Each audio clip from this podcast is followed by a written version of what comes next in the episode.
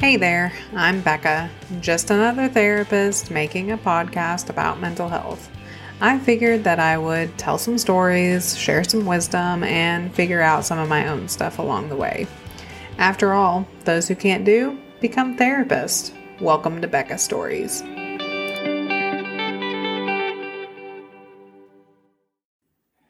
Good morning, good afternoon, good night, good insomnia, whatever time of day it is. I'm glad that you're here and I'm glad you're listening to the podcast. I think that if you've made it this far, which it's really only the third episode, but I mean, kudos to you.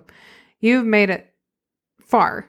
And I say that because this is probably the biggest accomplishment that I've made. So, yeah, kudos to both of us. Is it the biggest accomplishment I've ever made? No, probably not. Self worth. Huh. it does a lot for someone. Well, last week's episode was mostly about me losing my stuffed animal, Horsey. Uh, it was really difficult for me to get past this. I truly felt like Horsey was my only security that I had. And as I grew older, I had other securities that were important to me. Most of my securities were put in people. I depended a lot on friendships, but as I learned quickly, it was fleeting. I know that it's hard to imagine, but I was very adventurous. I found myself constantly wanting to do something more.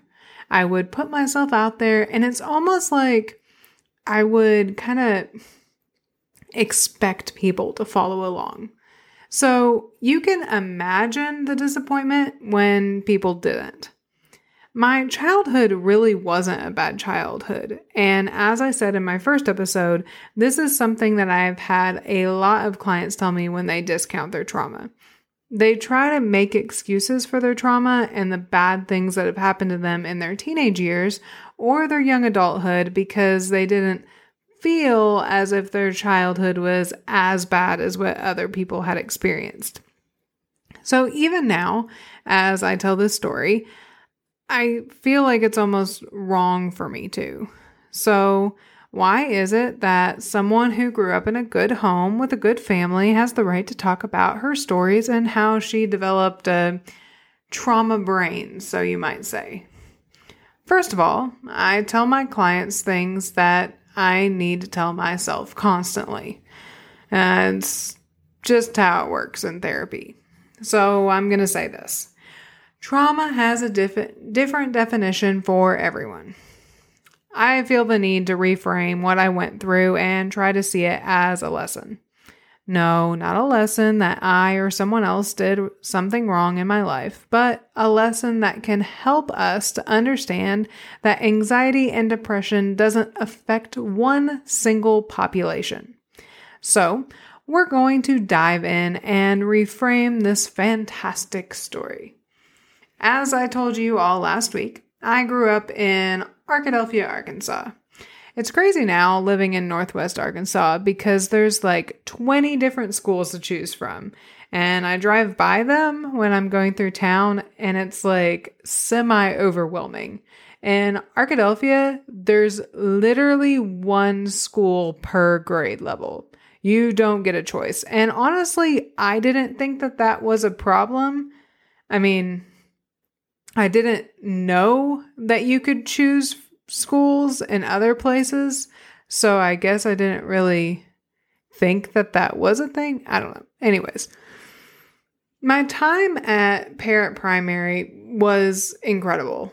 Um, that was kindergarten and first grade. Um, at the time, uh, pre K wasn't a grade um, in public school.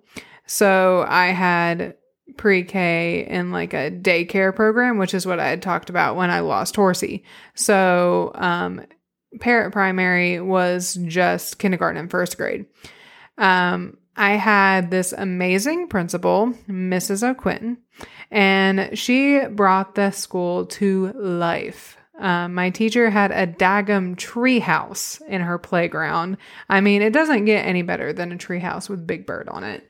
And in uh, the library, there was like this big tree painted on it and it had like the leaves coming off of it. And I remember like, we, oh, we had these like cross guards that, um, you could like kind of hang out with them and like we dressed up as like safety guards and then we had uh, I could explain all these things to you, but then you would just think I'm weird. So I'm not going to go any further. But um, yeah, my kindergarten and first grade experience was pretty awesome. And then everything just kind of went downhill from there. So sorry um, for everything else. But Miss O'Quinn was probably the best principal that I ever had uh, because she just really brought school to life for us. So I really think we all kind of remember our experiences when we were in kindergarten, and our teachers would tell these like wild and crazy stories. So maybe there was something that stood out to you the most, whether it was like in gym or art class, but this particular experience for me was during story time. My teacher was also very creative. Uh, during the winter of 1999, uh, she decided to read us the Gingerbread Man. I didn't understand back then how this book was going to play such a critical role in my life, but the fact that I can still visualize and feel every moment of that experience has got to mean something to me. So, as my teacher is reading us this book, we're all listening, like, okay, this is our normal story time. After reading it, she got out the ingredients to make a legit gingerbread. Ginger gingerbread. Wow. Words. I'm not even going to re-record that because that was awesome. Okay. She gets out the ingredients to make like a legit gingerbread man. Okay, dude. Bring food into the equation and Becca's in, right? So she's like not just like bringing in the pre-made shit. She's like kneading the dough and rolling it out she's like shaping out one big cookie and voila, it's done and it's perfect. Okay. So, as a class, we all walk down to the cafeteria and we watch the lunch ladies put the gingerbread man into the oven. They close the oven up, and being our naive selves, we think that in 20 to 30 minutes, we're going to have a giant cookie. Some time passes and we hear the lunch ladies are running down the hall. Now, pause for the cause. If you have not actually read the story of the gingerbread man, get your ass over to the Googles or the YouTubes or whatever these kids are doing these days and read your story the of the actual gingerbread man because big spoiler alert, I'm about to ruin it all for you. Okay. But they come over and they're running down the hall and they start knocking on the classroom door in a panic and they whisper to the teacher. And all of a sudden, the teacher tells us we have some bad news. The lunch ladies opened the oven and the gingerbread man ran right out of the oven. We looked all over and we tried to catch it, but we can't find him. Conveniently, at the same exact time that this happened, the bell rang and it was time for recess. Now, this is back, you know, in like the 90s when we had recess eh, like three times a day, and they actually figured out, like, hey, if we have recess more, the kids will actually learn things. But, you know, minor details. Don't get me started on our public school system because it sucks. Um, back to the story. The bell rang and we all lined up to go to recess. There was like a group of six or seven of us, and we got into this huddle outside. We were pretty much like, okay, guys, we're going to get together and we're going to find the gingerbread man, and this is how we're going to do it.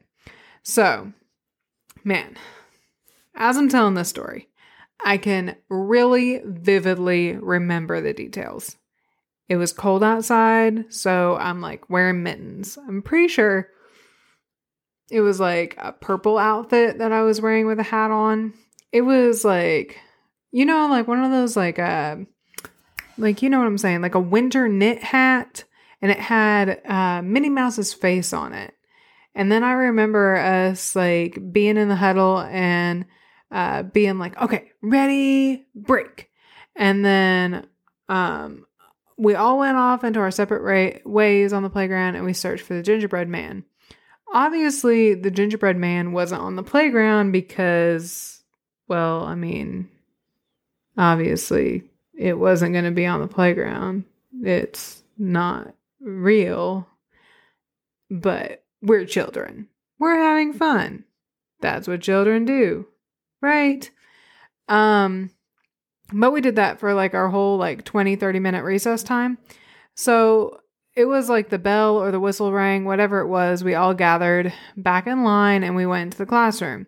Well, we get into the classroom and the teacher asks if we found the gingerbread man. So we tell her that we didn't, and we're feeling like super defeated down in the dumps until the lunch ladies come in and dude, they just like save the day. They knock on the classroom door and are like, We caught him. He was running around the cafeteria. We chased him until we got him in a corner. We stuck him on a pan. We put him back in the oven. We cooked him all the way, and now he's done. So they bring him into the classroom. We all decorate him. We cut him up and we eat a piece. Honestly, like, now that I'm thinking about it, it's kind of super morbid. I never really thought about like how much time my classmates and I spent searching for a cookie that was running away from us because we were ultimately trying to kill and eat it. Damn. It's kind of fucked up. Anyways, so it was a really good day. I have a lot of memories in kindergarten, but that day in particular was a very good day. I just liked having those fun memories and really feeling like I belonged. And it was really, really important to me um, the stuff that we used to do on the playground before we realized like that we could make fun of each other because there was a point before we discriminated against each other when we actually just liked each other for no reason whatsoever um that was that was some good stuff so go back okay i derailed for just a second but I come home and I can't wait to tell my mom all about my day. And it was almost like we had this routine. Mom would sit on the couch and I would sit on her lap and I would tell her all about my day. This day in particular was so crazy that it was almost unbelievable. I told her the story just like I told you, but kind of like in a five year old excited, not so organized voice. I remember feeling a tad bit disappointed after telling her the story. It wasn't because she didn't like the story, but it was more like this feeling in my gut. I felt like, I mean, like I told her too much. Even though I knew that everything I said was true, I could see how one might believe that it wasn't. I mean, who has that much of an adventure all in one day without references? And in all reality, was the story that necessary? So, at this point, this is when Becca's stories really started to flourish. It was cool at first, but um but it was because I thought that it was like highlighting my attention to detail. But as I kept telling stories, it almost seemed like I was being made fun of. It was just too much drama. Um, now I say it out loud, but back then it was more about what I would say on the inside. It was like, this freaking thing just happened. Why does it have to be a story? Why can't it just be like an actual thing that just happened? Why can't it be something that happened in my day? Why can't I just give you the details? Why can't I just tell you what happened? This is literally something that I say out loud like a lot these days. Um, it's always been natural for me to give the detail of my day to day events, but because I had the reputation of Becca stories, I kind of felt like um, a good comparison would be The Boy Who Cried Wolf. The only exception is that the things that were happening to me were actually true. It made me just want to shut up.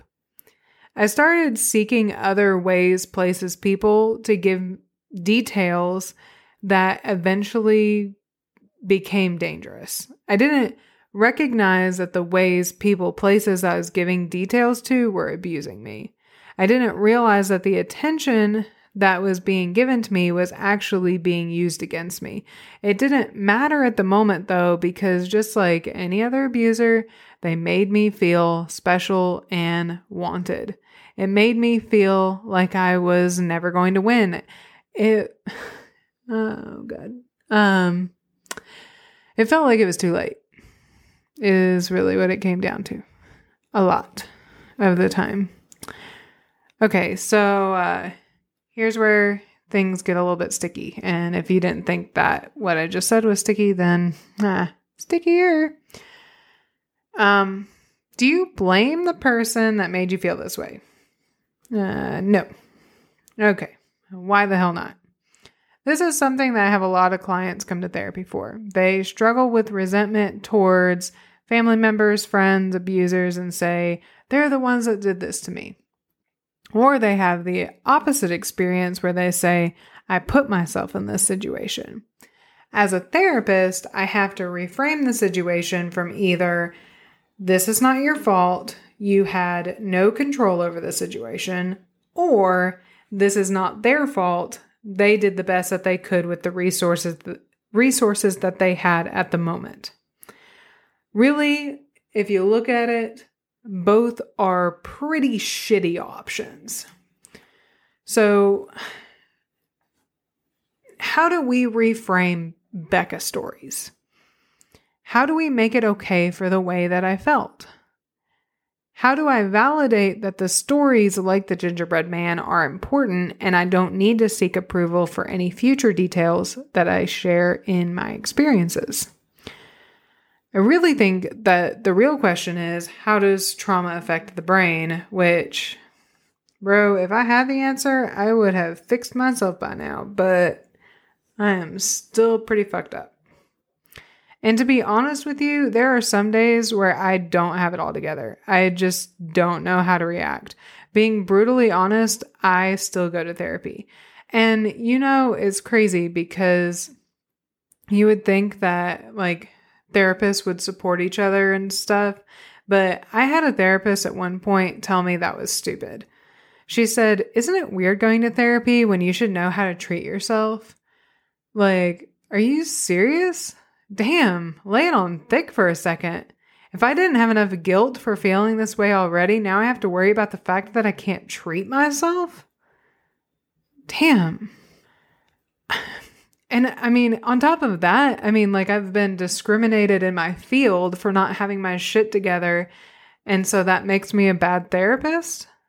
And then I've been, you know, asked to leave positions because of that, because I don't have my shit together. So, yeah. That's pretty pretty fun. Pretty fun stuff.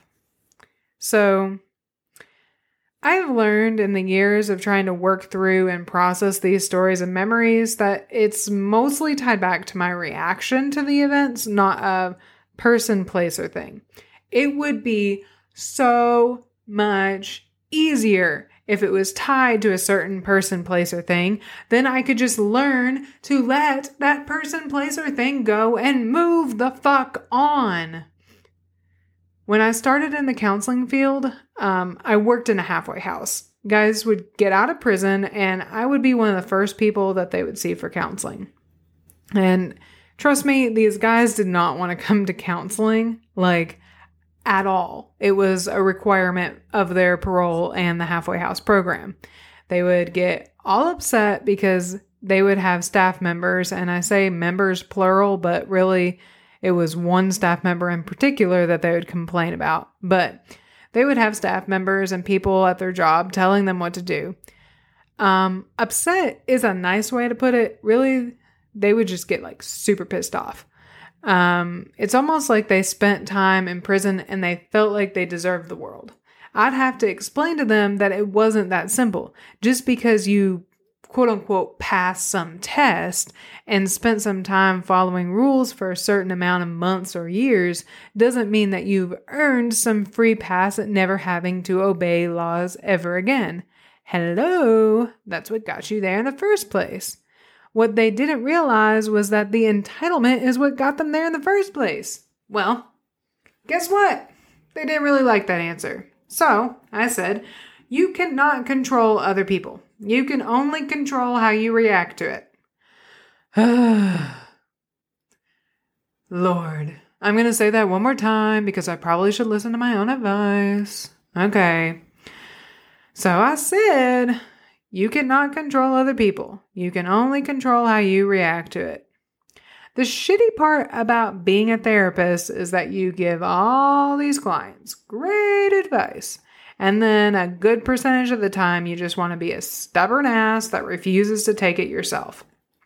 But in order to thrive, I had to start telling myself that. Even in the past two days, I have to tell myself that I cannot control what other people are saying about me. It is so frustrating. Oh my God, so frustrating. I just want to scream sometimes that people don't know the whole story. Even when I tell the whole story, because 99% of the time I do tell the whole story because I give too much fucking detail. How ridiculous is that? And then you tell me I give too much detail. So then I just shut up. Damn.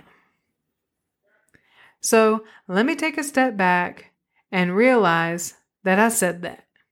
Because that's some earth shattering stuff. I still get angst inside of me when people say, get to the point, or you made that way longer than what it needed to be. Or maybe it's stop being a drama queen. This is something that I really need to continue to work on. And last week, when I should have been releasing this podcast, I went to therapy. I talked about how this story continues to play a big role in my life and how I needed to discover its roots.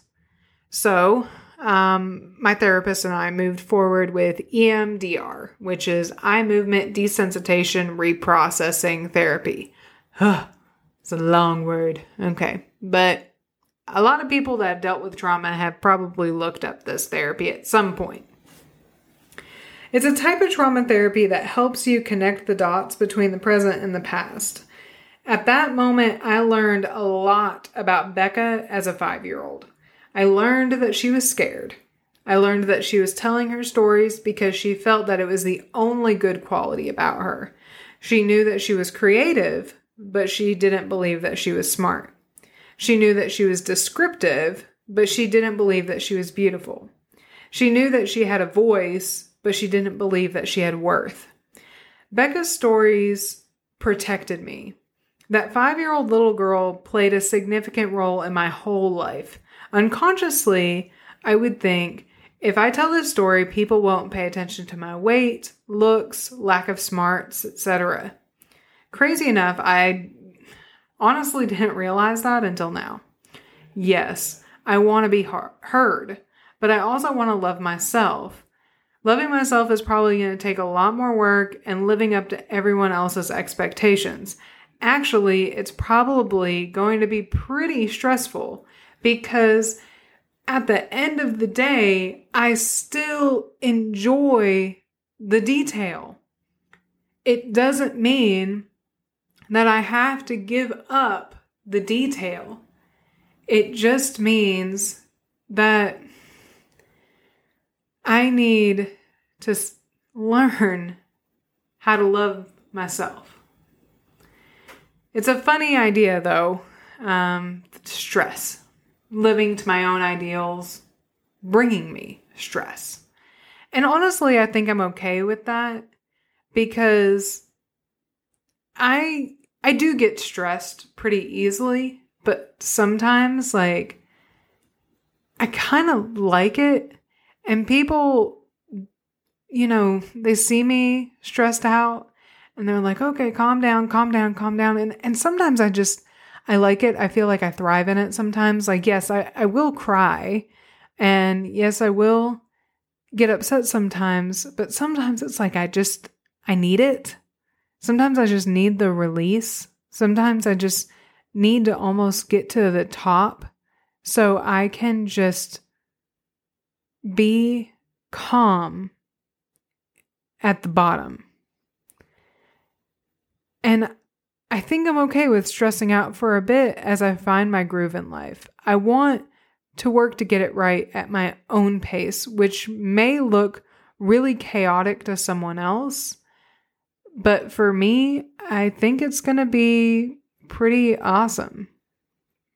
The cool part about this podcast is that you get to follow along for the show, which I'm like a huge fan of The Office. So basically, you're going to be like watching The Office or listening to The Office, but like not because you're like following my life, but like my old life slash new life. So I'm going to be honest moving forward on something that I am struggling with as I end this episode. I just want to say I have been really stressed about a couple things when it comes to this podcast and maybe that's a part of me delaying this episode because um I obviously needed to do a lot of that work in therapy to create this episode um, I needed to figure out where I was moving forward with this. And I needed to do the processing to figure out, like, okay, where does Becca really lie? And what what was five year old Becca really trying to accomplish with this episode? Um, but I've been stressed out about my future stories um, because I've gone through a lot of stuff that I think people were aware of when I was younger, but then chose not to do anything about. And they chose not to do anything about it because I didn't let them see that it affected me in a negative way. And as I have processed things, I've realized how negative that was in my life.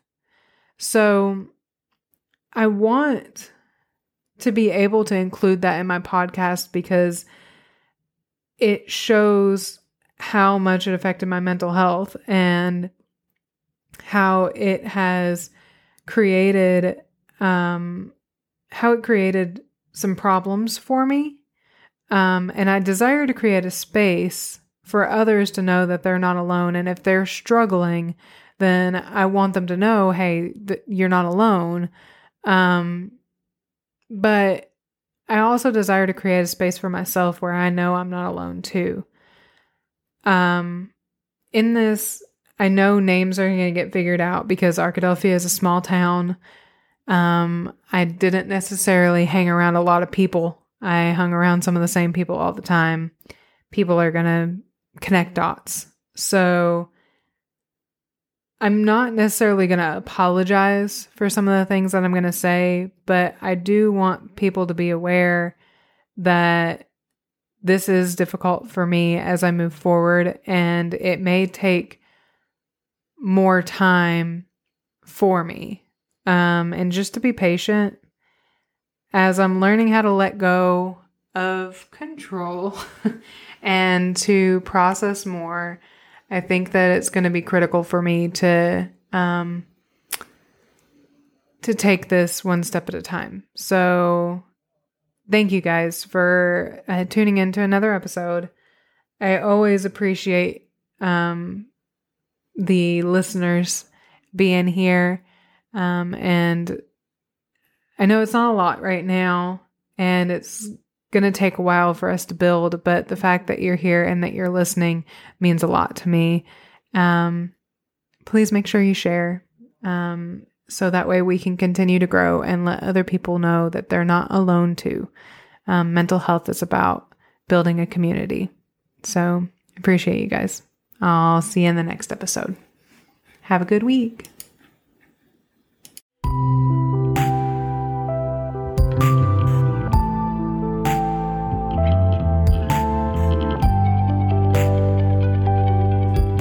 Congratulations, you have made it through a whole entire episode of the Becca stories without complaining about how long and drawn out my stories are.